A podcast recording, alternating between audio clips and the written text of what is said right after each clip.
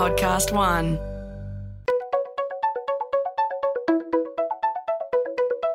Hi, this is Paul McIntyre. Welcome to the MI3 audio edition. I've been a business journalist for 25 years covering the marketing, media, agency, and tech sectors. In this series, we talk to industry leaders about the global and local developments that you need to be across this week. Well, welcome to MI3's second edition in our COVID 19 series.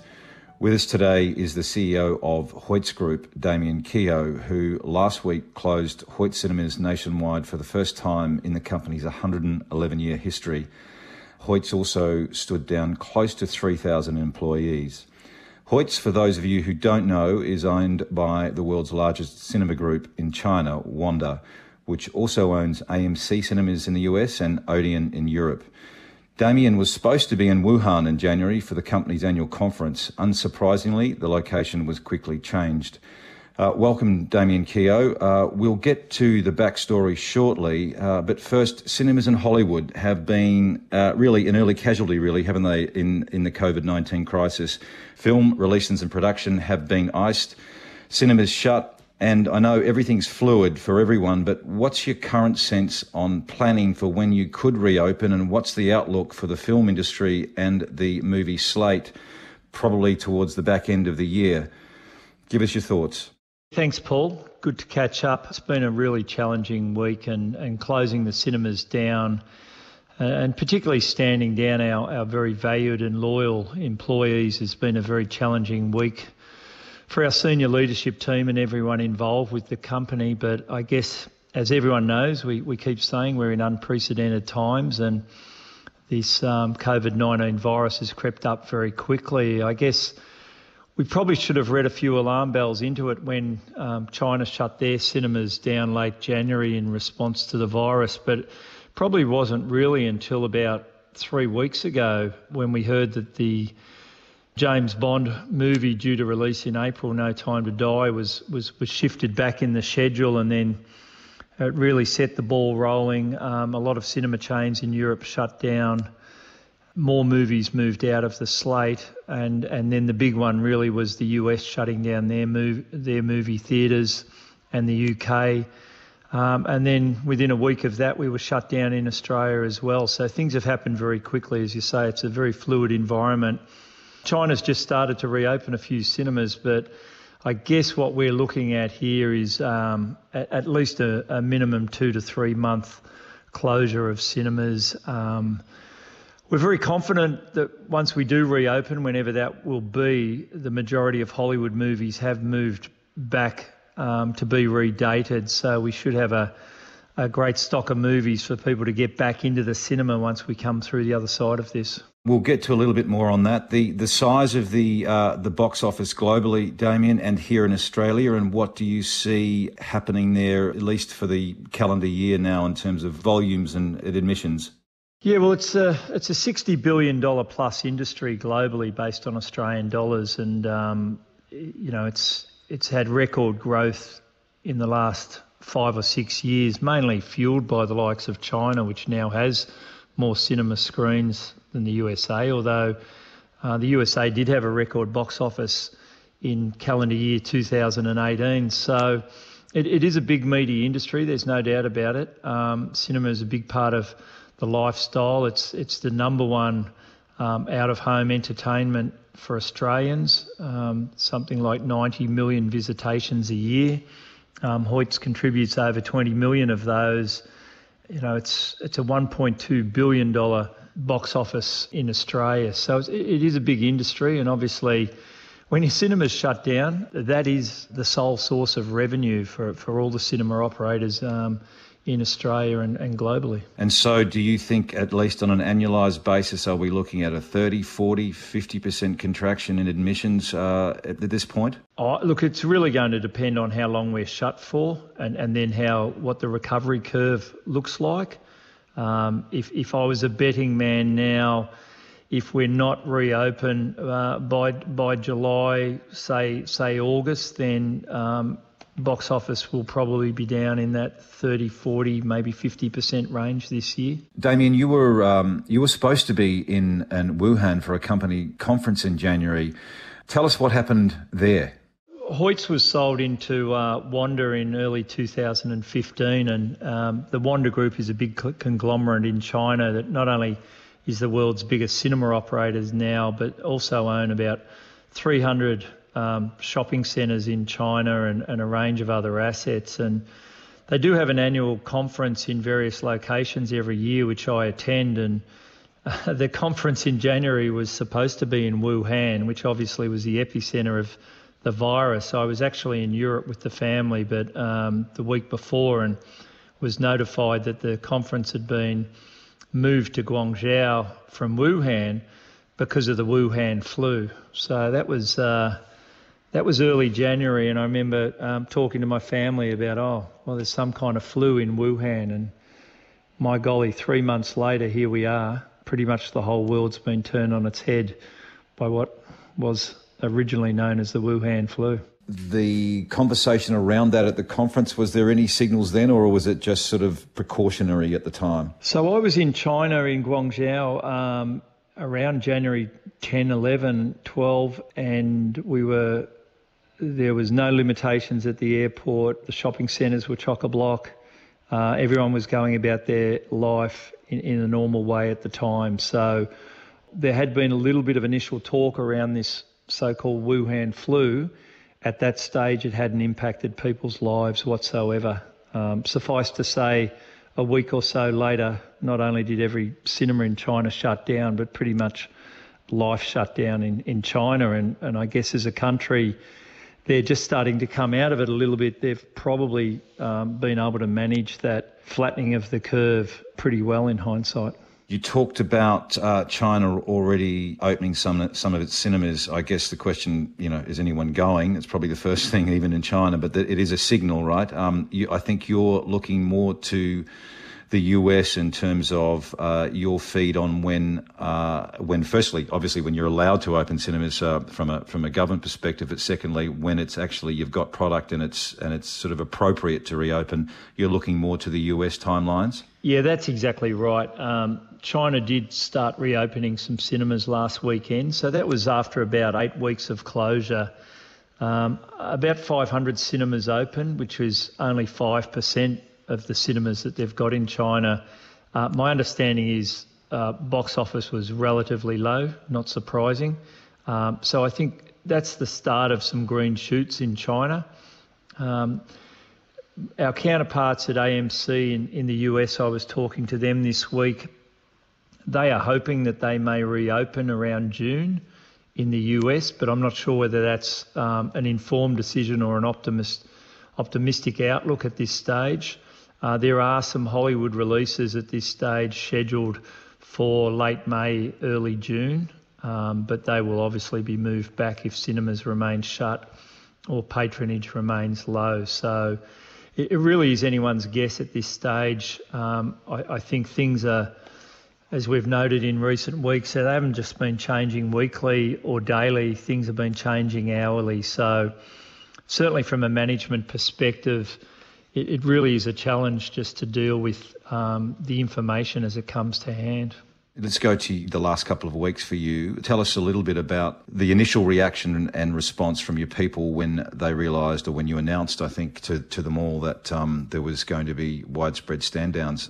Yeah, obviously, with, with, the knowledge of what was unfolding overseas, um, you, you plan for a, a, number of different contingencies. And I think anyone in business now, and there's not many businesses right now that are immune from the fallout um, from what's happening here, and um, certainly at the the front end of that have, have definitely been the likes of travel, tourism, hotels, and then you know entertainment, now hospitality, a range of those areas which rely on, I guess, the opposite of social distancing, uh, more on social gathering. So the writing was very much on the wall, and and as a business, um, certainly the important thing for us, and I think for a lot of other businesses right now, is just survival. We're in survival mode. Um, we are a business that um, has a number of costs, and, and our revenue sources dried up. So our, our people um, with 3,000 plus employees uh, are a big cost to our business, but, but they're also a big feature of our business. So as a management team, we, we've worked strategically over the last few weeks to prepare for what's happened this week and uh, a lot of that has been around how do we how do we share the pain as much as possible? How do we retain as many people as we can? And um, we've put in place a number of things around that. Um, senior senior executives who are retained will will move back to a four day week and on 80% of salary and, until the cinemas reopen. Um, we have stood down a number of employees. Uh, there's just no work for them. Um, some of our some of our head office uh, people and full-time employees, we've been able to keep them while. We've stood them down. We've kept them on a percentage of pay um, to help them out. While unfortunately, uh, a large number of our casual, permanent part-time and other cinema workers, we, have had to stand them down on, on no pay, and that's a similar situation to most other cinema businesses in the country and also a lot of those other industries that have been really impacted by this virus. Right now, Damian, cash is king for most companies. Uh, how long uh, can you hold out in the current environment? What what's the time frame there where it gets okay? We're comfortable, or we'll manage this at survival, and then it gets to something more problematic. We've certainly done all the scenarios on that. We've got four different financial models that we've been running um, in, in terms of both the length of time this goes and also the kind of costs. And, and you're absolutely right, cash is king. Cash flow has never been a problem for us. We, have been quite a successful business. We've doubled the profit in, in those six years of the business. But right now, cash flow is the key. Um, have you got enough money to, to pay your bills and how long will that last? Our, our balance sheet is relatively healthy. Um, we've obviously got a strong focus at the moment amongst our senior execs and uh, finance team to make sure we can we can hold on to as much cash for as long as we possibly can. At the same time, we are investigating some some options to um, uh, relating to liquidity um, if if it goes longer than what we'd all like. So we, we feel like we've got the right strategies in mind for survival at, at this stage. Um, another big cost to us, obviously, is our leases with our cinemas.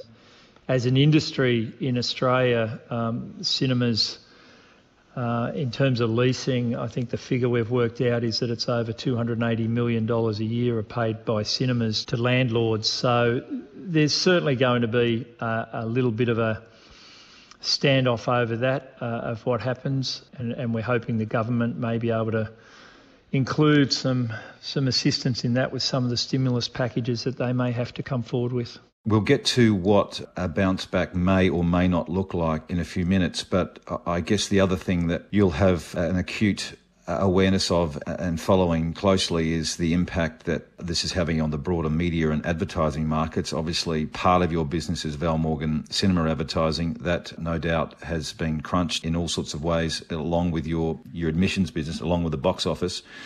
What's your thinking on how different and what could happen to the media sector and the ad market, you know, into 2021? More consolidation, some players not emerging from this. What's your sense at the moment?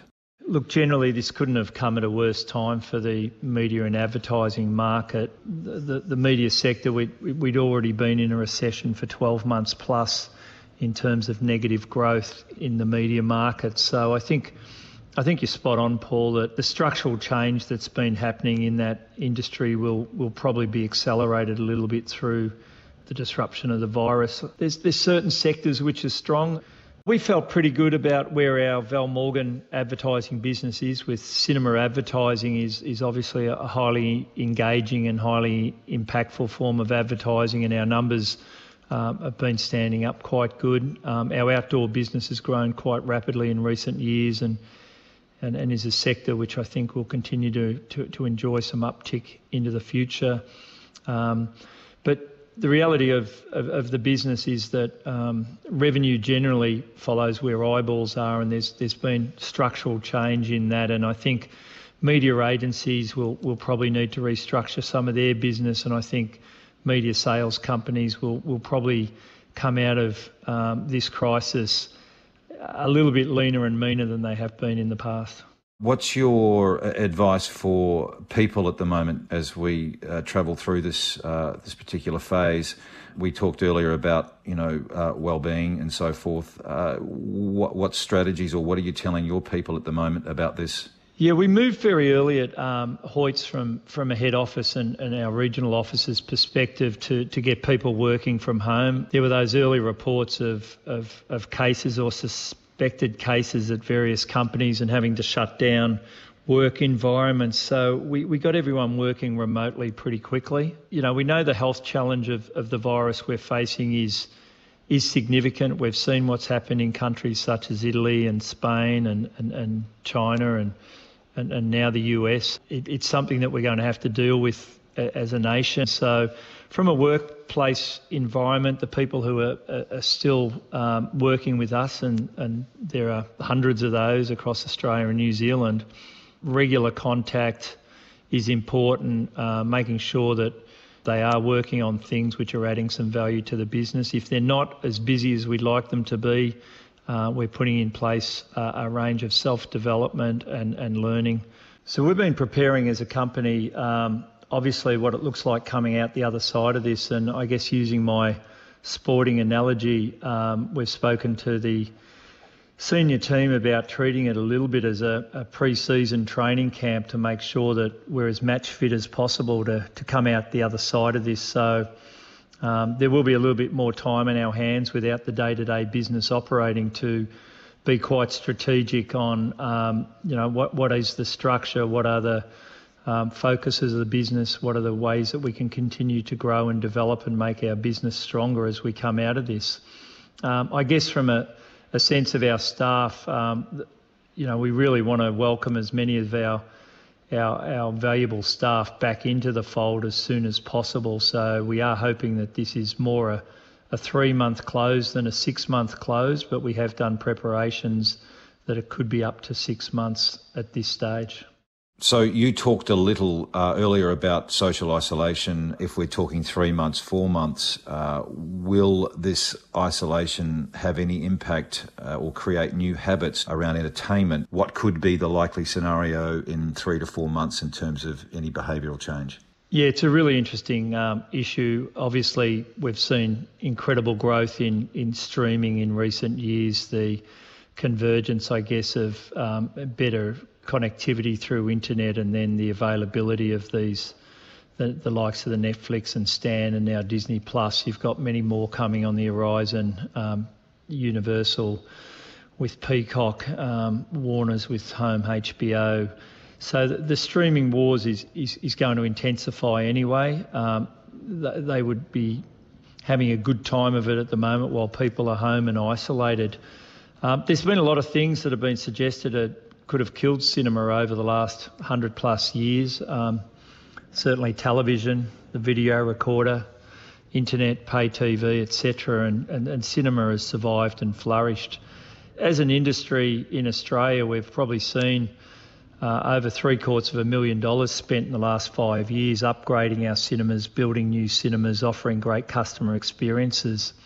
Hoyts has been at the forefront of that. We've invested over $400 million in the last five years, um, renovating our cinemas, in, improving the seating and the experience for customers, and, and we've seen our business grow in response to that. Um, so, in short, while definitely on the home entertainment um, side, things are changing a little bit. I think we are social beings by nature, and, and people want to go out and and spend time with other people and be entertained. So I'm very confident that um, the cinema will, will get back to where it was pretty quickly. I know there's a great slate of Hollywood movies which, while they've been postponed, um, the majority are being pushed back to later in the year. The studios know with the investment they make in those productions that the best way to monetize that uh, is initially in the cinema and then take it to home entertainment uh, and that will continue for a long time. As we mentioned at the top of this, there's something like 60 billion plus Australian dollars a year that are spent globally on, on people going to cinema. So um, while we've certainly got some challenges at the moment, um, I'm I'm hoping and waiting for the day that, that we come back to an element of normality and um, people can go to the cinema and have a great experience and uh, and, and, feel safe and, and, and happy together. So that is the on the the box office side of things, Damian. In terms of people coming through the doors to watch movies, will there be some sort of lag for your advertising businesses? As you as you mentioned earlier, you've got Val Morgan Cinema Advertising, and you've got um, Val Morgan Outdoor, which has a significant footprint in, in shopping centres. The people may come back. What do you think about what brands and advertisers and marketers will do following the consumer lead? i have been you know, really, really impressed with all the media agencies that, that, that we do deal with. That they're very, very sympathetic for, for Val Morgan Cinema. That obviously, with cinemas shut, there's, there's not the opportunity to sell advertising. Uh, we've been very accommodating with our advertisers in moving campaigns, and and we, have had a lot of really, really positive support in terms of, hey, as soon as you guys are back, we'll be back supporting you.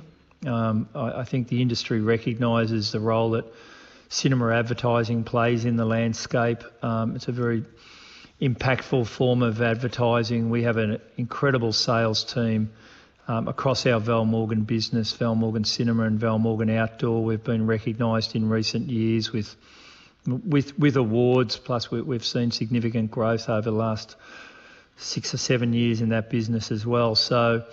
Um, I'm confident that, that will bounce back. Um, there won't be too much of a lag in that. I think the overall market, once consumers are out and about again, then I think companies are going to want to market and, and, and get people using and spending on their products again.